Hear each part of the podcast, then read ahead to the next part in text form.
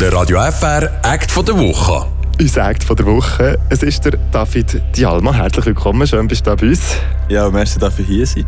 David Dialma, wir fangen mit dir ganz vorne an. Bei der Zeit, wo ihm der Name David Dialma noch nichts gesagt hat, wir fangen an bei La Gustav. Das ist ein Freiburger Förderungsprojekt für junge Musiktalente, wo du ebenfalls bist Part davon warst. Weißt du noch, wie es war damals, ganz am Anfang? Was hat dich da bewegt, zu La Gustav zu gehen? Ja, das weiß ich noch. Ähm, ich habe vorgespielt, dann zu tun im Mokka. Und äh, der Gustav war da und ich habe vorgespielt und bin reingekommen. Und es war eine Welterfahrung für mich. Ähm, ich habe sehr viel gelernt dort, sehr viel Live-Erfahrung gemacht. Und ja, am liebsten würde ich es nochmal machen. und dann bist du direkt aufgenommen worden bei La Gustav. Er hat dich gesehen, spielen zu tun und gesagt, der wollte Er hat mich gesehen spielen und ja, ich weiß nicht, was er, was er denkt hat. Er hat dann zumal nichts gesagt. Er hat einfach gesagt, merci, cool, wir haben zusammen gejammt. Ähm, ja, und dann bin ich eigentlich mit einem guten Gefühl aus, aber ich dachte, ja, es hat so viele Anmeldungen und so. Und ich bin einer von vielen und, und, und kein Freiburger und so. Und ja, dann hat es ein Telefon gegeben und dann äh, Caroline angerufen und gesagt, du bist dabei, du bist dabei. Und äh, ja, ich, ja, Freudensprünge gemacht und ja, bin extrem, eigentlich positiv erstaunt ja. Wenn du jetzt so zurückdenkst, was war das Highlight gewesen, oder so das Erlebnis, das dir bis heute am meisten ist geblieben von dieser Zeit? Das Highlight, es gibt mehrere. Hm. Eins grosses ist sicher die Final Show im Frisson. Ähm, das ist mir eingefahren, einfach rein von, von den Leuten her, die dort waren, vom vom Setting und, ähm, und sonst gibt es einfach Momente im Lager, die wir hatten, im Camp, ähm, wo, wo, ich, wo ich vielleicht hier im Radio nicht erzählen kann, aber wo wir sicher geblieben sind, einfach schöne Momente zusammen in der Gruppe, die ich einfach extrem genossen habe. Ja. Karrieremässig, was würdest du sagen, hat der La Gustav gebracht, jetzt so im Nachhinein? Karrieremässig sicher ähm, Kontakt knüpfen aber ähm, menschlich auch sehr viel mit Menschen zusammen zu arbeiten, die das gleiche Interesse haben und aber auch verschiedene Musikstile machen und man gleich irgendwie eine Mitte zusammenfindet oder etwas zusammen kreiert, obwohl man aus verschiedenen Orten musikalisch kommt. Ähm, aber karrieremäßig sicher, äh, ja, sicher Aufmerksamkeit. Ähm, ja. Dann ist es weitergegangen. du hast La Gustav absolviert, du hast nachher eine Solo-Karriere angefangen. Vor etwa zwei Jahren hast du angefangen, Singles zu veröffentlichen. Was hat es denn nachher gebraucht, dass du gewagt hast, diesen Schritt zu machen? Ja, sicher mal, ähm, dass ich die Lieder fertig schreibe. das ist immer so eine Challenge für mich. Ich habe viele Ideen und viele so Bruchteile von, von Liedern. Und nachher muss ich das, oder will ich das fertig machen. Und das hat aber manchmal geht es sehr schnell, manchmal geht es lang. Und ja, jetzt hat es sich einfach auch richtig angefühlt, etwas zu machen, wo, wo ein grösser ist, ähm, ein EP. Und ähm, ja, ich glaube, ich mache viel nach Intuition und es hat sich auch einfach so gut angefühlt. Ja. Du hast die Lieder müssen fertig schreiben. Wie muss man sich das vorstellen? Hast du die Ideen für die Songs schon seit dem Kindergarten? Oder wie, wie entwickelt sich so ein Lied? Ähm, ein Lied entwickelt entwickelt sich unterschiedlich. Es gibt äh, manchmal äh, ist man einfach eine Bushaltestelle und man hat einfach eine Idee von einer Melodie oder einem Basslauf oder einem Beat oder einem Text. Und nachher hockt man her und also ich meistens das Klavier oder eine Gitarre und nachher ähm, kommt etwas Intuitives und nachher muss man es vielleicht wieder auf die Seite legen. Ähm, ja, diese Sachen oder diese Geschichten kommen aus dem Kindergarten, aus der Primarschule, aus der Oberstufe.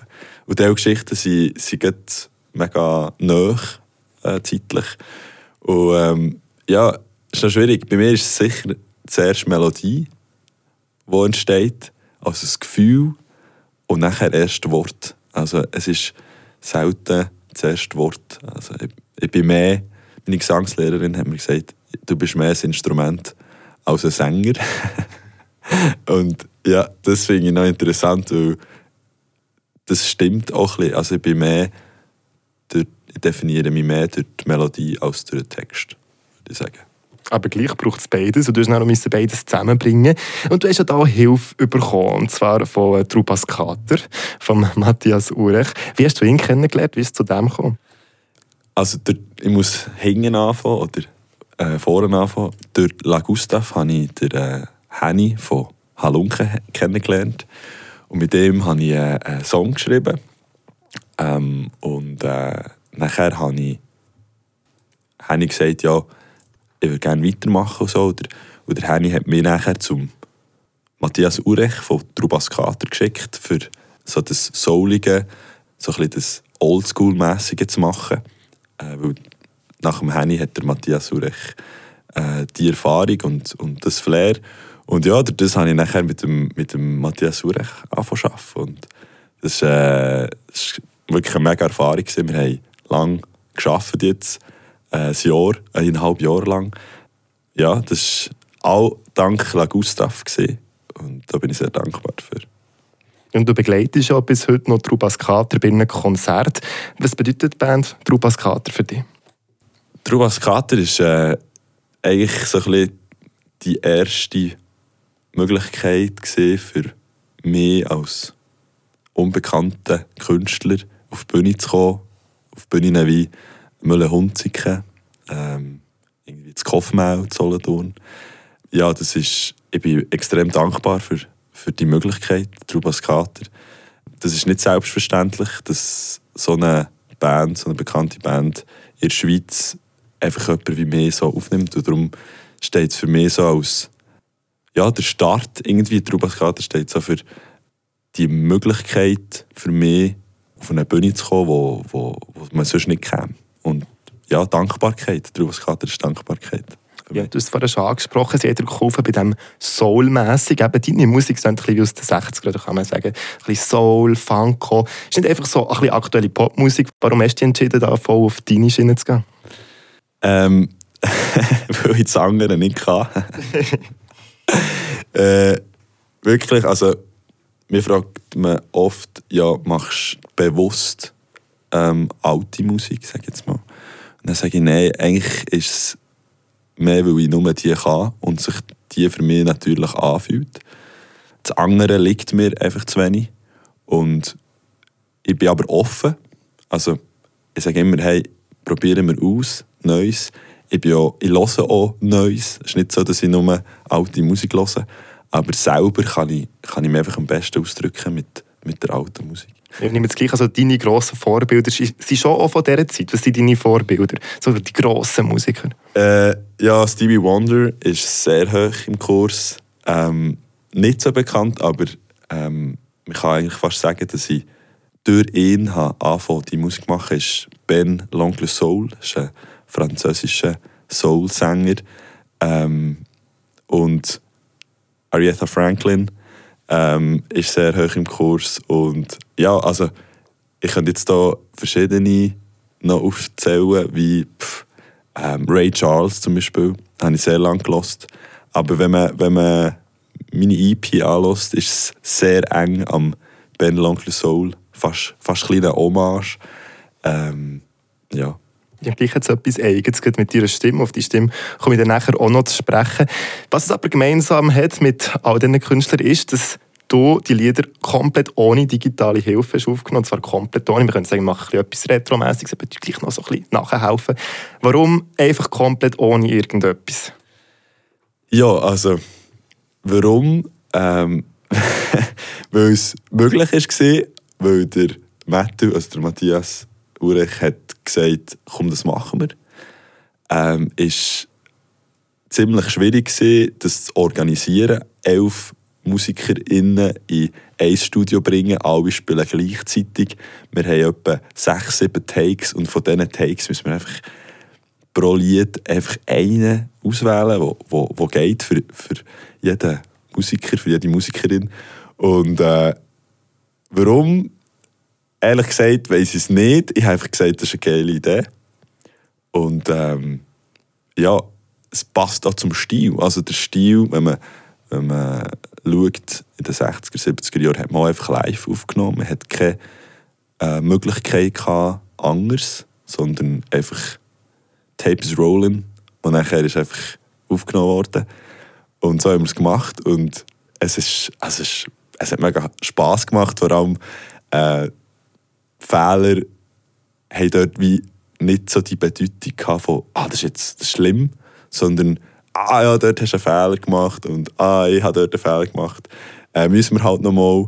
Aber es war auch Zeitdruck. Es war auch gesehen, hey, ähm, shit, wir haben zwei Tage. Wir müssen jetzt einfach die acht, Song in, in die acht Songs reinklepfen. Und also, es war riesen Fun. Gewesen, ja. Ich, also, mir ist es gar nicht aufgefallen. Ich dachte, perfektes Studio, Studio-Lieder. Und erst schnell habe ich, habe ich gelesen, oh, das ist ja wirklich alles eben so aufgenommen worden. Yes. Ähm, aber könntest du dir vorstellen, in Zukunft mal so ein bisschen den Computer zu nehmen zur Hilfe, oder ist es für dich einfach ein No-Go? Also absolut. Ähm, ich brauche äh, selber den Computer immer. Also wir brauchen ihn ja auch sonst. Ähm, jetzt für die Aufnahme hat man ihn auch, ja auch gebraucht, das geht ja nicht ohne. Aber ähm, ich habe die ersten Lieder habe ich so aufgenommen, also im Computer.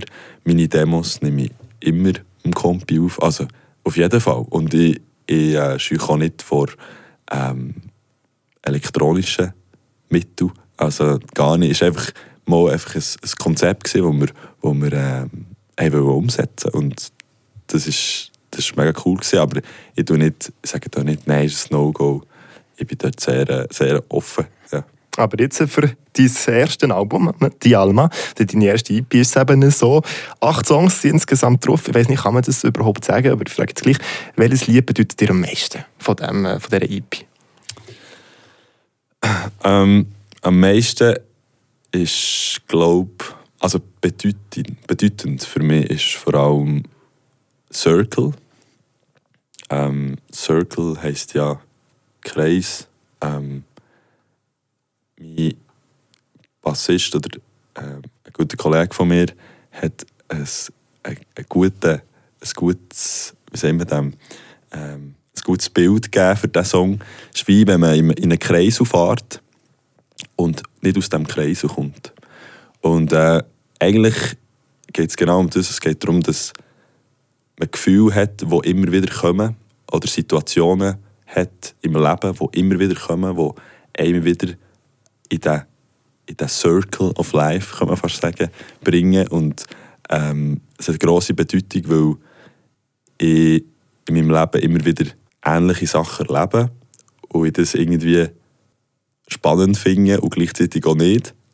Und das ist so ein, bisschen ein, ein, ein Lied zu diesen Situationen oder zu diesen Gefühlen, die immer wieder kommen. Das ist vielleicht ein bisschen kompliziert, aber... Ja, tiefgründig. Ja. Also das ist schön, eben, das ist wirklich eine Überlegung dahinter. Ja. Mich persönlich hat vor allem jetzt ein Lied, also hat mir jetzt vor allem sehr gefallen, und zwar das Shake. Ja. Also das erste, du sagst da Shake all the bad things of your soul, lay all the worries down. Also eher so ein bisschen positives Lied, gute Yes. Laune. Weißt du noch, in welcher Situation das bist, was zu diesem Song ist gekommen? Ähm, ja, ich bin, äh, ich bin Quarantäne gewesen. ich bin Quarantäne und ähm, ich habe einfach gefunden, hey, ich kann jetzt nicht äh, einfach traurig in meinem Bett rumliegen und, und nichts machen. Ich, ich mache Musik. Und nachher ähm, bin ich ans, ans Klavier und habe einen Basslauf gehabt, so. Und nachher, ähm, ja, habe ich, ist das irgendwie, so nicht, ist das irgendwie äh, äh, äh, eine Refrain-Idee gekommen mit, mit, mit Shake It Off, also ähm, schüttel es ab, ähm, so ein bisschen das Negative in mir innen und ähm, ich muss jetzt schnell überlegen, äh, ja, es war in Quarantäne-Zeit gewesen, im 21, wo, wo ich, ja, ich glaube wirklich, ich, bin, ich habe wirklich Fieber gehabt noch sogar und dann kommen die Lieder einfach automatisch schneller, also die Ideen kommen schneller. Äh, ja, weiss grad nicht, wie Mit es... Fieber und Krank ist das positive Lied entstanden. Mit Fieber und krank. würde ich, ja, würde, ich, ich muss ehrlich gesagt sagen, ich weiß es nicht mehr genau. Aber was ich weiß, dass ich im Klavier war und den Basslauf hatte. Und es ist eigentlich so intuitiv gekommen. Und das Gefühl, das ich dort hatte bei diesem Basslauf, war einfach so, hey, lass alles los, was in dir negativ ist. Ja. Ich finde wirklich schon, wenn du jetzt etwas Kleines rein singst, oder eben auch wenn du nur redest, deine Stimme klingt wirklich einmalig, also wirklich sehr eindringlich. Du musst dich irgendwie trainieren, oder? Also ich will auch, ich will auch so eine schöne Stimme haben, wie gesagt, als Radiomoderator. Ähm, nein, ich tue die nicht trainieren. Ähm, ich tue eigentlich zu wenig trainieren, ehrlich gesagt. Ähm, bei vielen Soul-Sängern sieht man auch, dass äh, sie falsch singen zum Teil. Ähm, zum Beispiel ich. Äh, tue viel zu fest den Hals verkrampfen, zum Beispiel. Dort muss ich noch am arbeiten. Ein bisschen Gesangstechniken machen, so ein bisschen besser stützen. Aber ja, das, ist einfach, das hat sich einfach so, so entwickelt beim Stimmbruch. Vorher konnte ich nicht wirklich gut singen vor dem Stimmbruch. Während dem Stimmbruch konnte ich auch nicht gut singen. Und nach dem Stimmbruch, ja, habe ich einfach habe ich die, die Soulmusik entdeckt. Und vielleicht habe ich mich auch, auch ein bisschen an das orientiert, das so singen. Und vielleicht durch das hat sich nachher die Stimme so gemacht. Das kann auch sein, das kann ich nicht so genau beantworten. Aber ja, es ist, äh, ist glaube mit der Zeit einfach so gekommen und, und ich habe probiert, so das, das, das Krähen, so das äh, leidende Krähen, wo, wo, wo auch Ray Charles hat, ähm, oder äh, äh, Otis Redding, den ich auch mega cool finde, hat. Aber ich muss sagen, ich finde deine Stimme einfach wirklich geil. Soll ich mir echt sagen. Du sagst, was ist schon aktuelle Musik? Was hörst du so für Lieder? Und so Chartsmusik, irgendeinen so Hit? Weiss Ah ja. Den hast. Industry Baby von Ja. Lil Nas. I told you Eben, genau, zum Beispiel jetzt bei diesem Lied. Ja. Das ist ein super Beispiel. Okay. Habe ich mir jetzt auch schon gedacht, wenn jetzt so deine Stimme würd, so über so ein Lied machen wäre doch viel besser als irgend so eine, ja, irgend so eine Pop-Sternli. Könntest Du kannst sagen, nein, gell, kein Problem. Aber hättest du Lust, einfach, du bist ja gewöhnt ohne, ohne irgendwelche Musik und so. Ja. Kannst du irgendwie schnell irgendetwas vorsingen mit deiner Stimme? Ich würde es einfach gerne hören, wie das wird tönen. Etwas vorsingen. Also, zum Beispiel eben das Lied irgendwie. Ähm. I told you long ago on the road, I got what they're waiting for. Don't run from nothing, dog. Get your soul. David Jalma, wow, wenn man das würde über das Lied tun in den Charts, also ich sehe eine glorreiche Zukunft für dich.